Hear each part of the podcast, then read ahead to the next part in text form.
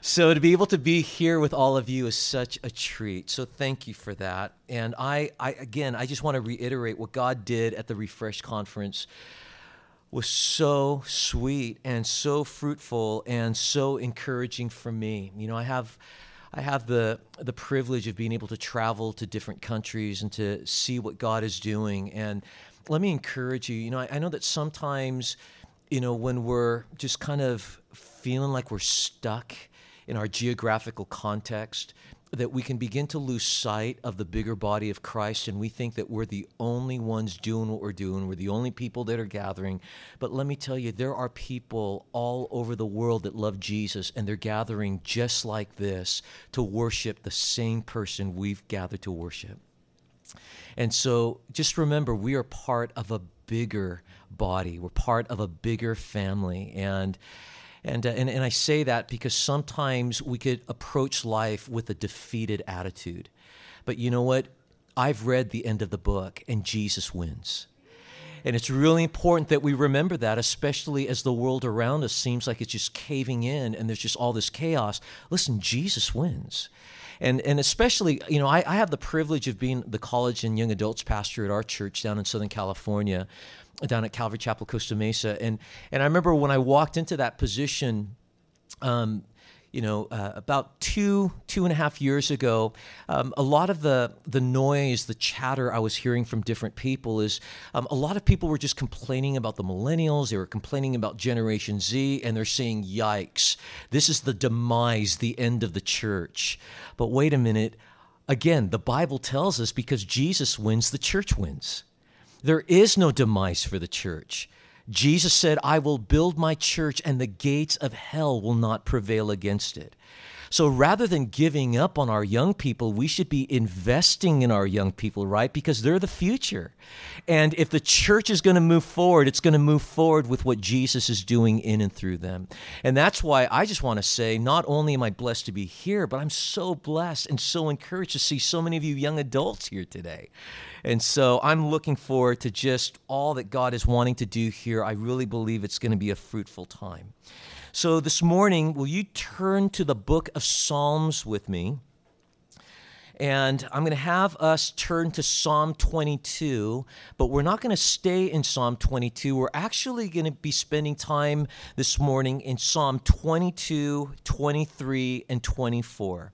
Psalm 22, 23, and 24. And the reason why we're going to be looking at these three Psalms together is because I believe that these three Psalms are intended to be read and studied together. These three Psalms, they form a trilogy. And I've entitled this message the Jesus Trilogy Sacrifice, Shepherd, and Sovereign. So um, I'm going to start this morning by reading from three passages in each of these Psalms. The first is Psalm 22, verses 14 through 19, and then we'll look at Psalm 23, verse 1, and then we're going to read Psalm 24, verses 9 and 10. And after we read these scriptures, we'll pray, and then we'll get into our message, the Jesus trilogy. So, first, Psalm 22, beginning in verse 14, it reads, I am poured out like water, and all my bones are out of joint. My heart is like wax, it is melted within me. My strength is dried up like a potsherd, and my tongue clings to my jaws. You have brought me to the dust of death. For dogs have surrounded me, the congregation of the wicked has enclosed me. They pierced my hands and my feet. I can count all my bones. They look and stare at me. They divide my garments among them, and for my clothing they cast lots. But you, O Lord, do not be far from me, O my strength, hasten to help me. Now, go to Psalm 23, and we're just going to read one verse there, probably one of the most familiar verses in the Bible, Psalm 23, verse 1. The Lord is my shepherd, I shall not want.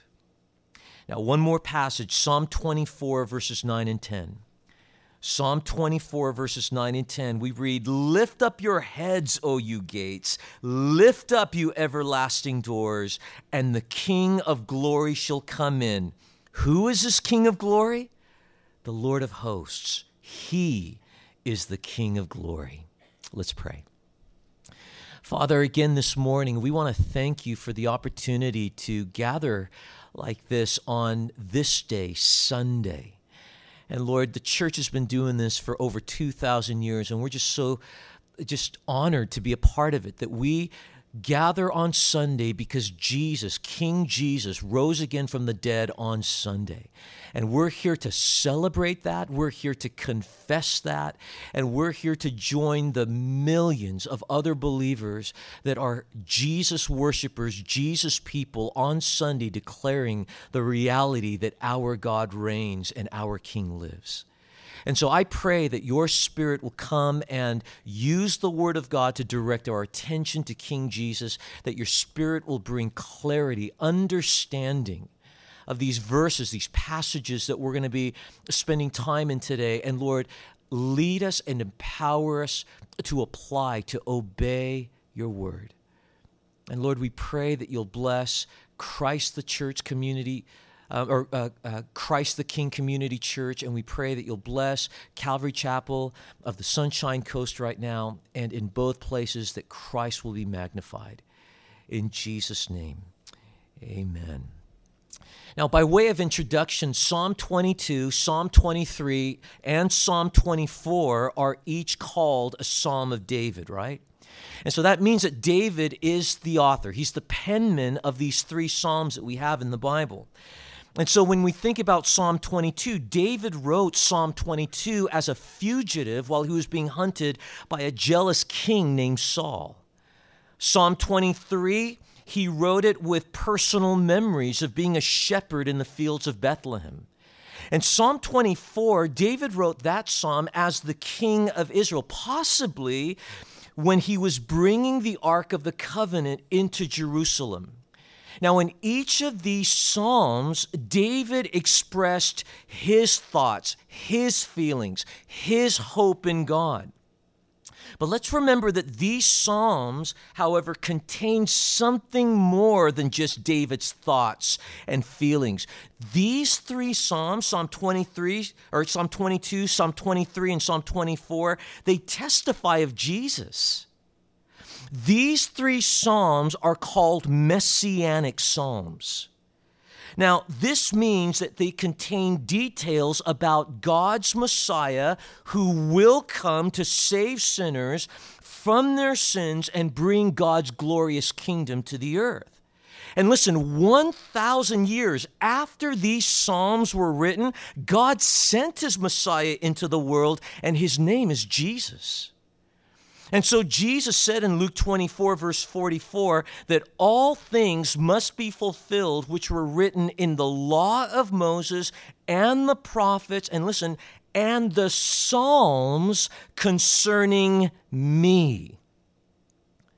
And so, because Psalm 22, 23, and 24 are all about Jesus, we also see the connection in these three Psalms that they form a trilogy. And I see in these three Psalms the Jesus trilogy. In Psalm 22, we see Jesus, our sacrifice. He suffered and died on the cross to deliver us from sin and death. And then from Psalm 22, we move into Psalm 23, and there we see Jesus, our shepherd. He leads us, He nourishes us, He protects us, He cares for us through life. And then we move into Psalm 24 and we see that Jesus is our sovereign. He is the King of glory who will bring God's kingdom to earth. So, the Jesus trilogy Psalm 22, Jesus, our sacrifice. Psalm 23, Jesus, our shepherd. Psalm 24, Jesus, our sovereign. And these are the things that we want to spend this morning talking about, thinking about, wrapping our minds and hearts around. So, here we go. Number one who is Jesus? Jesus is our sacrifice. We see it in Psalm 22. Now, Psalm 22 is called the Psalm of the Cross. It tells us about Jesus' death on the cross, right? And there are four words I see um, that sum up the message of Psalm 22. These four words are crucifixion, separation, completion, and resurrection. Crucifixion, separation, completion, and resurrection. First, we see crucifixion in Psalm 22. The details of crucifixion are given to us in verses 14 through 18. Now, Psalm 22 was written about 500 years before crucifixion was invented. Crucifixion was invented by the Persians, but it was perfected by the Romans. And Roman crucifixion combined brutality, torture, shame, and death. In fact, the words excruciating and crucifixion, those two words are related to each other. And listen, Roman crucifixion is what happened to Jesus 1,000 years after this psalm was written. And I'll tell you, fulfilled prophecy testifies to the reliability of the Bible. And Psalm 22 tells us what happened to Jesus at his crucifixion. In verse 14, he says, I am poured out like water, and all my bones are out of joint. My heart is like wax, it is melted within me. Listen, when Jesus was erected upright on the cross, there was tremendous strain that was put on the wrists and the arms and the shoulders, resulting in the dislocation of his shoulder and his elbow joints. But the psalm also says in verse 15, My strength is dried up like a potsherd, and my tongue clings to my jaws. You have brought me to the dust of death. Listen, Jesus suffered severe loss of blood due to the beatings and the floggings that he had endured. And as a result, he felt extreme dehydration and loss of strength. In Psalm 22, verse 16, he says, They pierced my hands and feet. And we all understand crucifixion. Nails were driven through the hands and the feet of Jesus to fasten him to a wooden cross. We see in Luke 24, verse 39, that he was crucified. And that is how people are crucified. In Psalm 22, verses 7 and 8, he says, All those who see me ridicule me. They shoot out the lip. They shake their heads, saying, Oh, he trusted in the Lord. Let him rescue him. Let him deliver him, since he delights in him. You can hear the sarcasm in the, those words. Mockers ridiculed Jesus while he was suffering and dying on the cross. His f- disciples had abandoned him. The majority of people that were around him were his enemies. Verse 16 says, Dogs have surrounded me. The congregation of the wicked has enclosed me. Again, Jesus' enemies surrounded him like wild, savage dogs surrounding their prey. In verse 17 of Psalm 22, the Messiah says, I can count all my bones. They look and stare at me. This tells us that none of Jesus' bones would be broken. And this was fulfilled, right? We read in John chapter 19, verses 31 through 37. This is a historical eyewitness account. And John tells us that Jesus' legs were not broken to hasten his death. Instead, he was pierced through with a Roman spear to confirm his death. Psalm 22, verse 18 says, They divide my garments among them, and for my clothing they cast lots. And you remember there at the crucifixion of Jesus, Roman soldiers gambled for Jesus' clothing during Jesus' death on the cross. So, how, what is the message of Psalm 22? Number one, crucifixion. But number two, I see the word separation.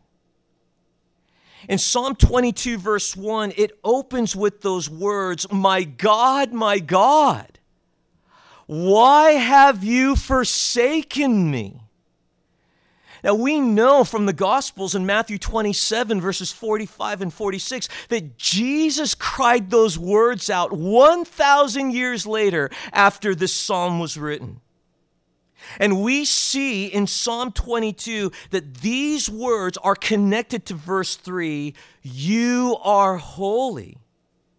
It's because God is holy and Jesus became our sin that that separation existed. Listen, Jesus became sin for us. I can't wrap my mind around that.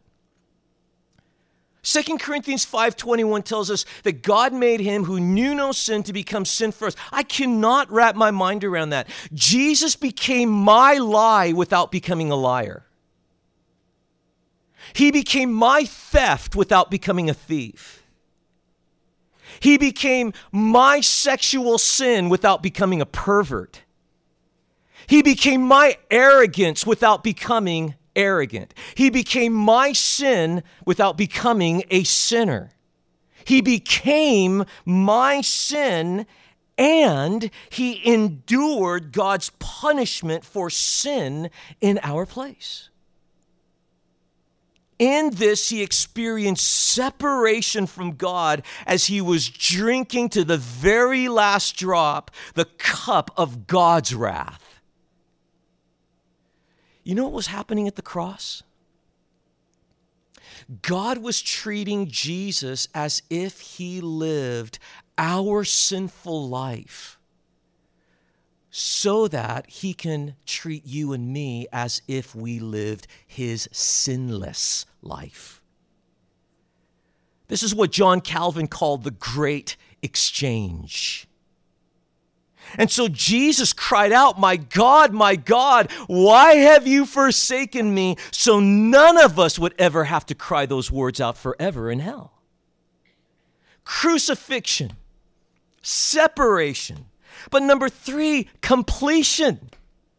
Completion. In verse 31, it says, They will come and declare his righteousness to a people who will be born. Notice he looks forward to a future generation. That's you, that's me.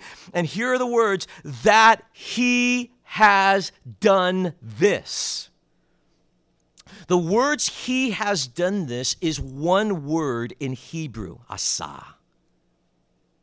The Hebrew word asa could be translated, it is finished. Sound familiar? It is finished. These are the closing words of Psalm 22, and these were the final words of Jesus on the cross. It is finished. What's finished? The Old Testament prophecies about the suffering servant are fulfilled. It is finished. Jesus' sacrificial atoning work on the cross is completed. It is finished. And the ransom for our redemption is paid in full. It is finished, and the wrath of God has been satisfied. It is finished. Listen, the message of the gospel is not do, do, do. The message of the gospel is done. It is finished. Psalm 22, crucifixion, separation, completion. One more, resurrection. Resurrection. In verses 19 through 22, we read, But you, O Lord, do not be far from me. O my strength, hasten to help me. Deliver me from the sword, my precious life from the power of the dog. Save me from the lion's mouth and from the horns of the wild oxen. You have answered me. I will declare your name to my brethren. In the midst of the assembly, I will praise you. I want you to see that the psalmist prayed, Help me, deliver me, Save me. And then in verse 21, we see that God answered him. You see, God rescued David. But remember, this psalm isn't just about David. The psalm is about Jesus, and we know that God rescued Jesus. He rescued him from his enemies, death, and the grave. We just celebrated this a couple weeks ago, right? Three days after Jesus died on the cross, God raised his son, Jesus, from the dead, and Jesus is risen and alive forevermore. And we are proclaiming that today and every Sunday when we gather to worship King Jesus. We don't just meet on Sundays because we think it's a good idea. We gather on Sunday as a constant proclamation to a world that doesn't know the same Jesus that we know to say, we believe that Jesus is alive, that he is risen from the dead, and there is no other name under heaven by which a man must be saved. So, yeah, it's a big deal that we gather on Sundays. Jesus is risen from the dead. And listen, here in Psalm 22, verse 22, we see that the risen Jesus speaks. How do I know that Psalm 22, verse 22 is Jesus talking? Because these same words are quoted in Hebrews chapter 2, verses 10 through 12. And in Hebrews chapter 2, verses 10 through 12, quoting Psalm 22, it tells us that Jesus is speaking these words. So I want you to see that the risen Jesus is proclaiming and praising. What is he proclaiming? He's proclaiming, I will declare your name to my brethren but listen to him praise. To me, this is one of the most wonderful descriptions of Jesus.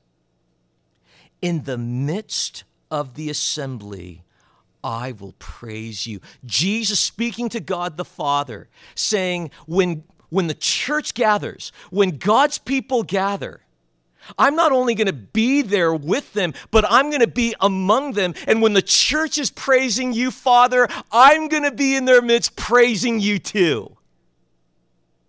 Like, how many of us thought about that even this morning as we gathered for worship? And, and if we really did understand that principle, I wonder how that would even impact and change the way we think about praise.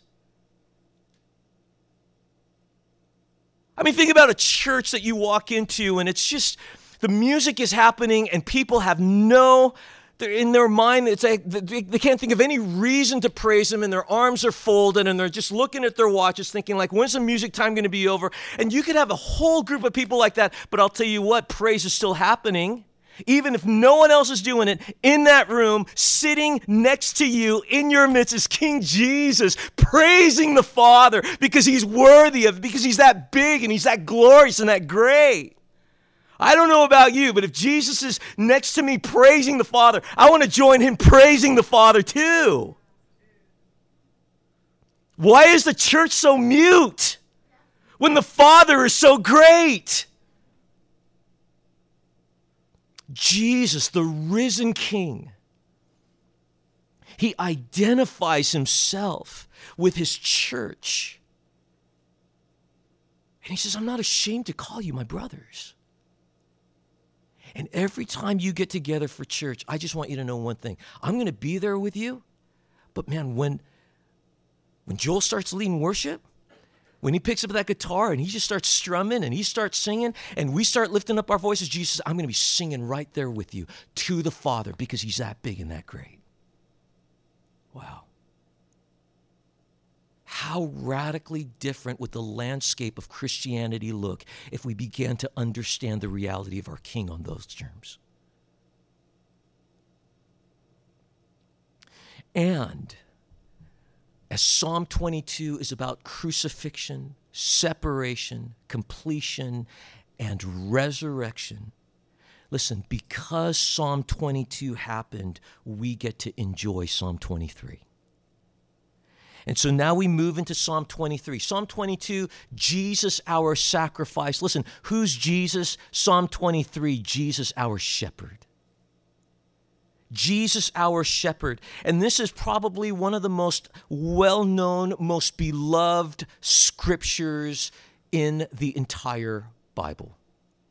Not only do Christians quote from Psalm 23, but even non Christians will quote from it. And in Psalm 23, verse 1, it begins with the words, The Lord is my shepherd.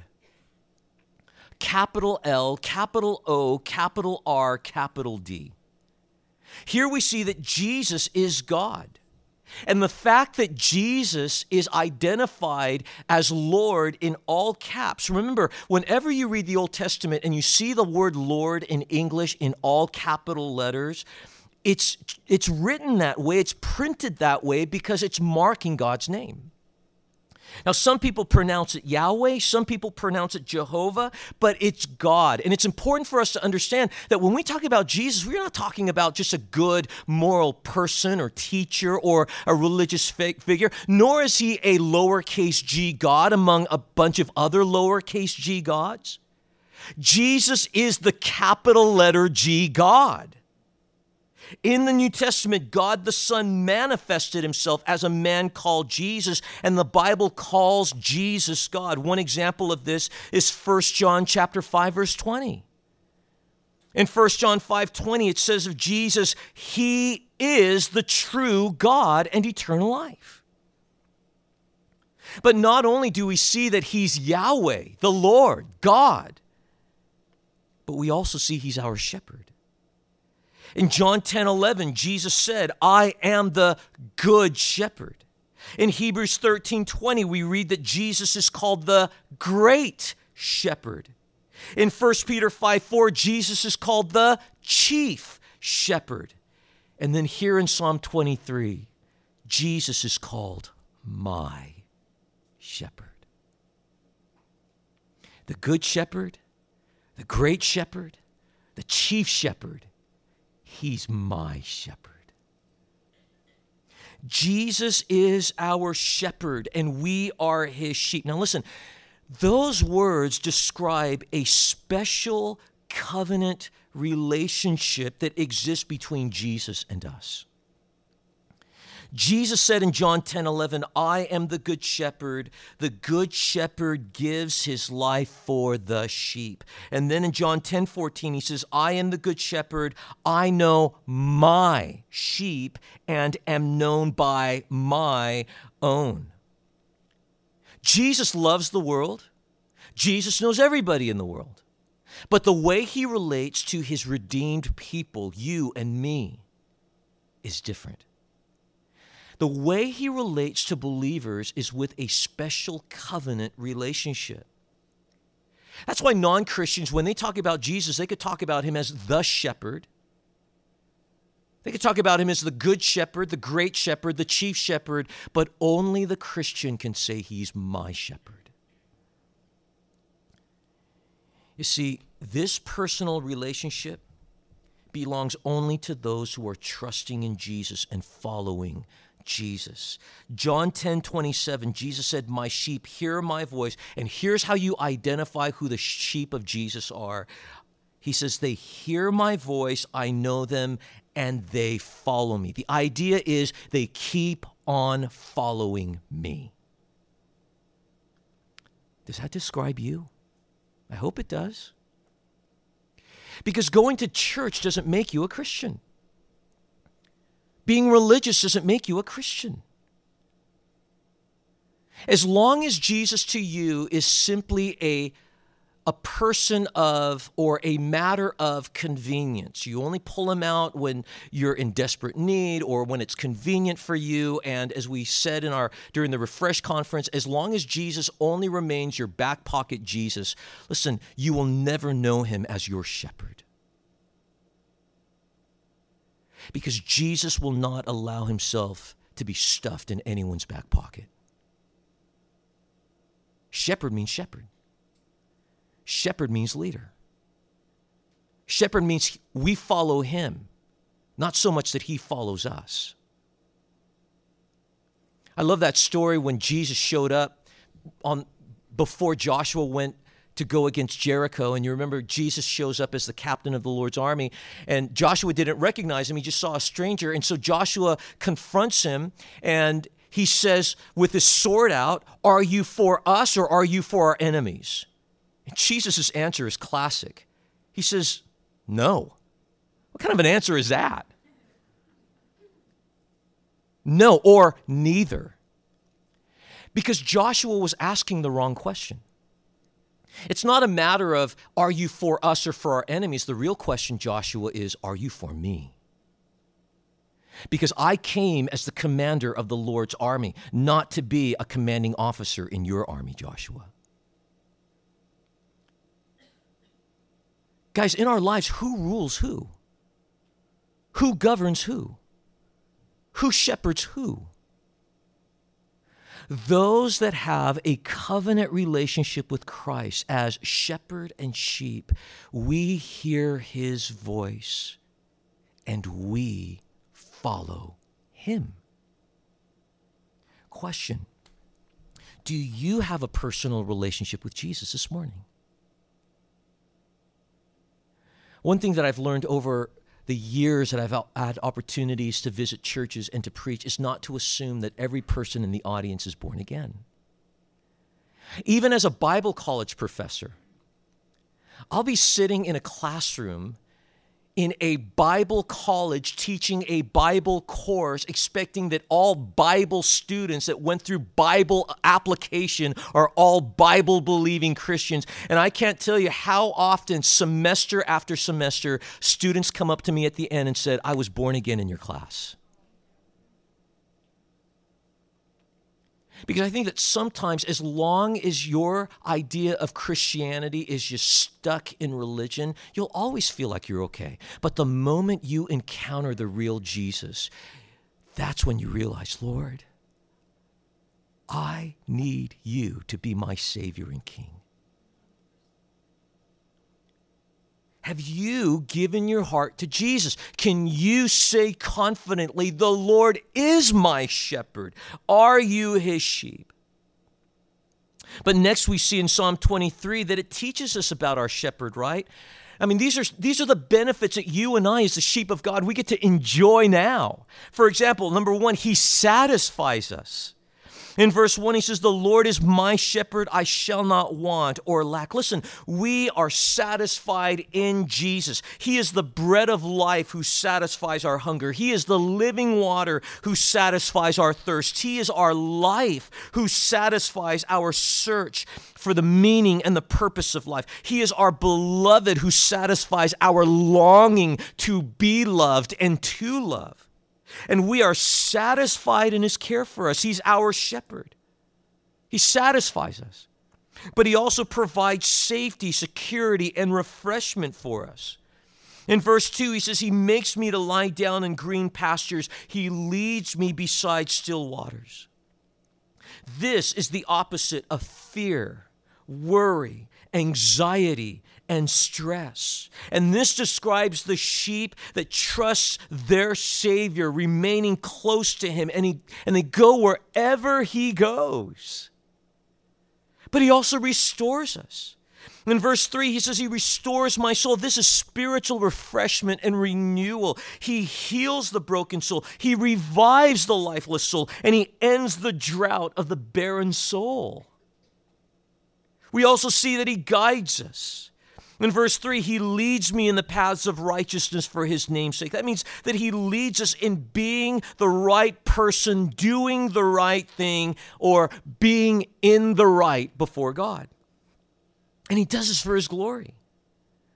We also see that our shepherd is always with us. Verse 4 Yea, though I walk through the valley of the shadow of death, I will fear no evil, for you are with me. Your rod and your staff, they comfort me. Jesus is with us through the dark and difficult days in life. And listen, He's also with us at the end of our mortal lives on earth. Guys, let's remember death is not final. It is the hallway we go through to arrive at our true eternal home.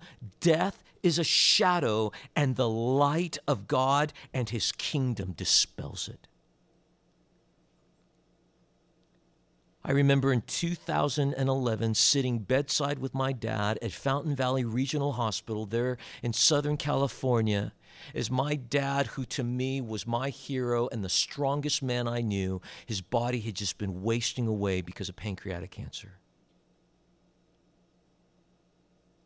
And sitting next to him bedside, you could see that his vitals started to get less and less, and his breathing started to get more and more rapid and more complicated. And I leaned over to my dad's ears and I said, Dad, go to Jesus. go to Jesus. And I remember being next to his cheek when my dad did. Final breath on earth. But on the other side of that veil, for the very first time, first breath of the oxygen of heaven as Jesus was there with them from his last moment on earth to his first moment in glory. Why? Because my dad belongs to Jesus. Sheep followed him for over 40 years of his life. And Jesus has been his shepherd throughout his journey. But he also vindicates us. In verse 5, he says, You prepare a table before me in the presence of my enemies. Listen, our enemies, they want to make us the main course. But in Psalm 23, we see that God is going to prepare us to be the guest of honor, and our enemies are going to watch as God vindicates us before them. He anoints us. He says in verse 5, You anoint my head with oil, my cup runs over. The shepherd's oil, it soothes his sheep from skin irritations caused by insects and injuries, and Jesus anoints us with the oil of his spirit. And he also blesses us. He says, Surely goodness and mercy shall follow us all the days of my life. This is grace and forgiveness, generous benevolence and compassionate kindness. Jesus the shepherd goes before us, and his sheepdogs called goodness and mercy are behind us. As you understand, we are safe and secure in Christ. And we see that he'll bring us home. Verse 6 says, I will dwell in the house of the Lord forever. Listen, heaven is our real home, and we will live there forever. So stop trying to settle and make a life in the shadowlands. Heaven is the king's home, and that's where we belong. Because Psalm 22 happened, listen, we get to live in the reality of Psalm 23 right now, but it doesn't end there. The third installment of this trilogy is found in Psalm 24. Jesus is our sovereign. Not only our sacrifice, not only our shepherd, but also our sovereign. In Revelation 19:16, Jesus is called the King of Kings and the Lord of Lords. And in this psalm, Jesus is called the King of Glory. I can't think of a better name for this church than Christ the King. In fact, that's my favorite term for Jesus, King Jesus. That's why when people found out that I was speaking at Christ the King, people started sending these messages through email and text and social media. This is perfect. You're probably going to feel so at home there. Because here in Psalm 24, this is what it's all about Jesus is the King. Again, he's not a back pocket Savior. He's not a back pocket Lord. He is the one that Isaiah saw high and lifted up on a throne. You know, that was Jesus in Isaiah 6, because John 12 41 tells us that. John 12, 41 tells us that the Lord that Isaiah the prophet saw in Isaiah chapter 6, the Lord high and lifted up, the one that was surrounded by millions and millions of angels declaring, Holy, holy, holy, inspired by the Holy Spirit. 700 years later, John the apostle, with ink and parchment, writes, Isaiah saw Jesus. That's where Jesus is. And there are two things that we learn about King Jesus in Psalm 24. First, King Jesus is victorious.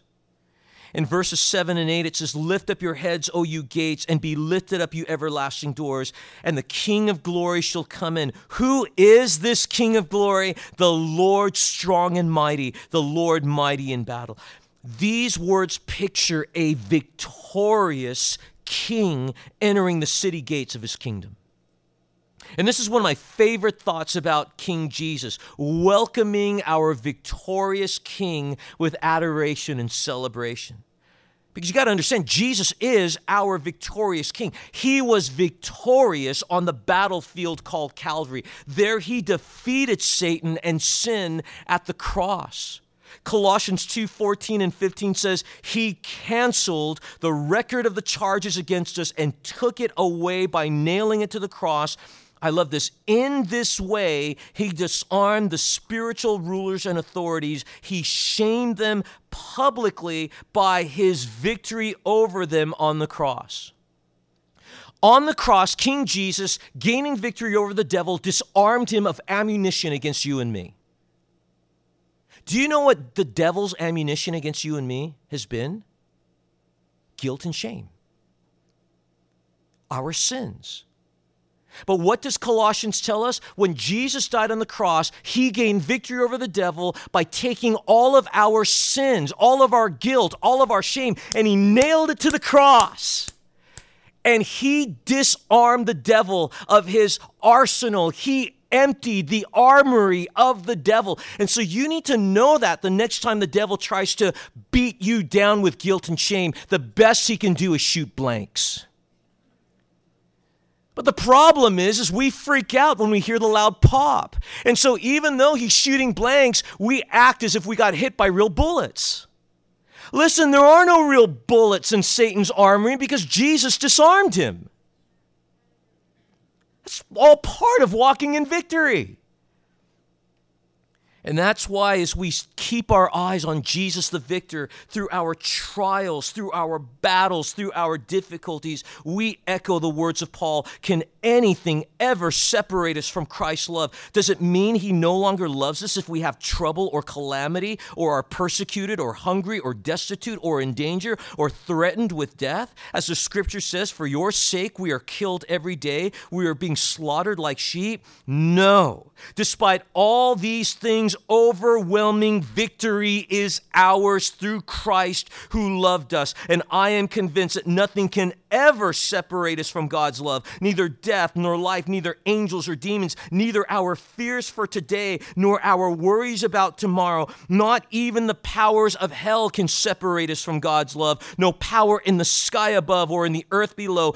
Indeed, nothing in all creation will ever be able to separate us from the love of God that is revealed in Christ Jesus our Lord. Are you living in that reality today? King Jesus was victorious in the past, and listen, he will be victorious in the future. He's going to bring a final end to Satan and sin at his return, and we see that in Revelation 19 through 22. But not only does Psalm 24 teach us that King Jesus is victorious, one last thing and I'm done. King Jesus is glorious.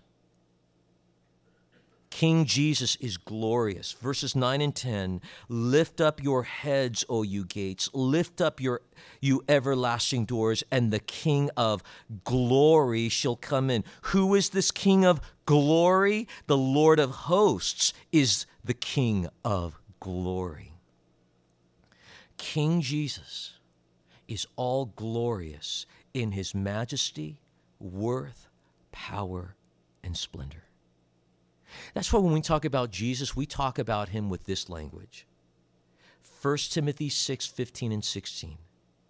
He who is the only potent, blessed, and only potentate the King of kings and the Lord of lords, who alone has immortality, dwelling in unapproachable light, whom no man has seen or can see, to whom be honor and everlasting power. Amen. And you ask me why I love Jesus? Really? I have been walking with Jesus now for a little over 40 years. In those 40 years that I have been walking with Jesus, I have experienced the broad spectrum of life and death, highs and lows, good days and bad. I've experienced trials, the depth of which I never thought that I would experience, but God allowed me to go there, and He was always there. In fact, He was the trailblazer that was leading me through there.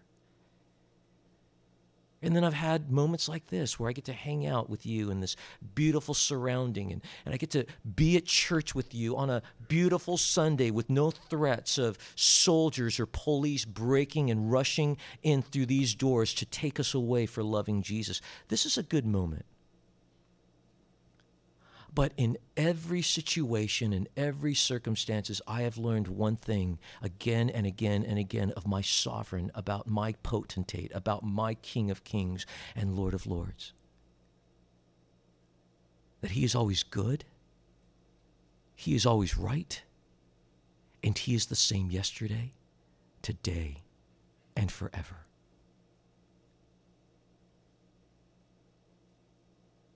Do you know him? Do you love him? I'm going to have Joel come up and and then Pastor Matt's going to come and lead us in a time of communion, but let me just end with this story. Many of us are familiar with the great Welsh revival that happened in the latter half of the 1800s. But not a lot of people understand the origin of the Great Welsh Revival. I mean, the, the Welsh Revival, it lasted for a hundred years. I mean, it was a significant revival. And not only did it impact and change Wales, it changed the UK and it impacted Europe, but also into Asia and South America. I mean, literally throughout the world. The Welsh revival was a significant move of God's Spirit in the world. But you know how it started? There was a prayer meeting. There was a small prayer meeting in Wales where there was a, a young adult, a young lady that had just recently come to Christ that showed up at this small prayer meeting. And when these Christians were gathered to pray, this young new believer spoke up to pray, and this is all she prayed Jesus, I love you.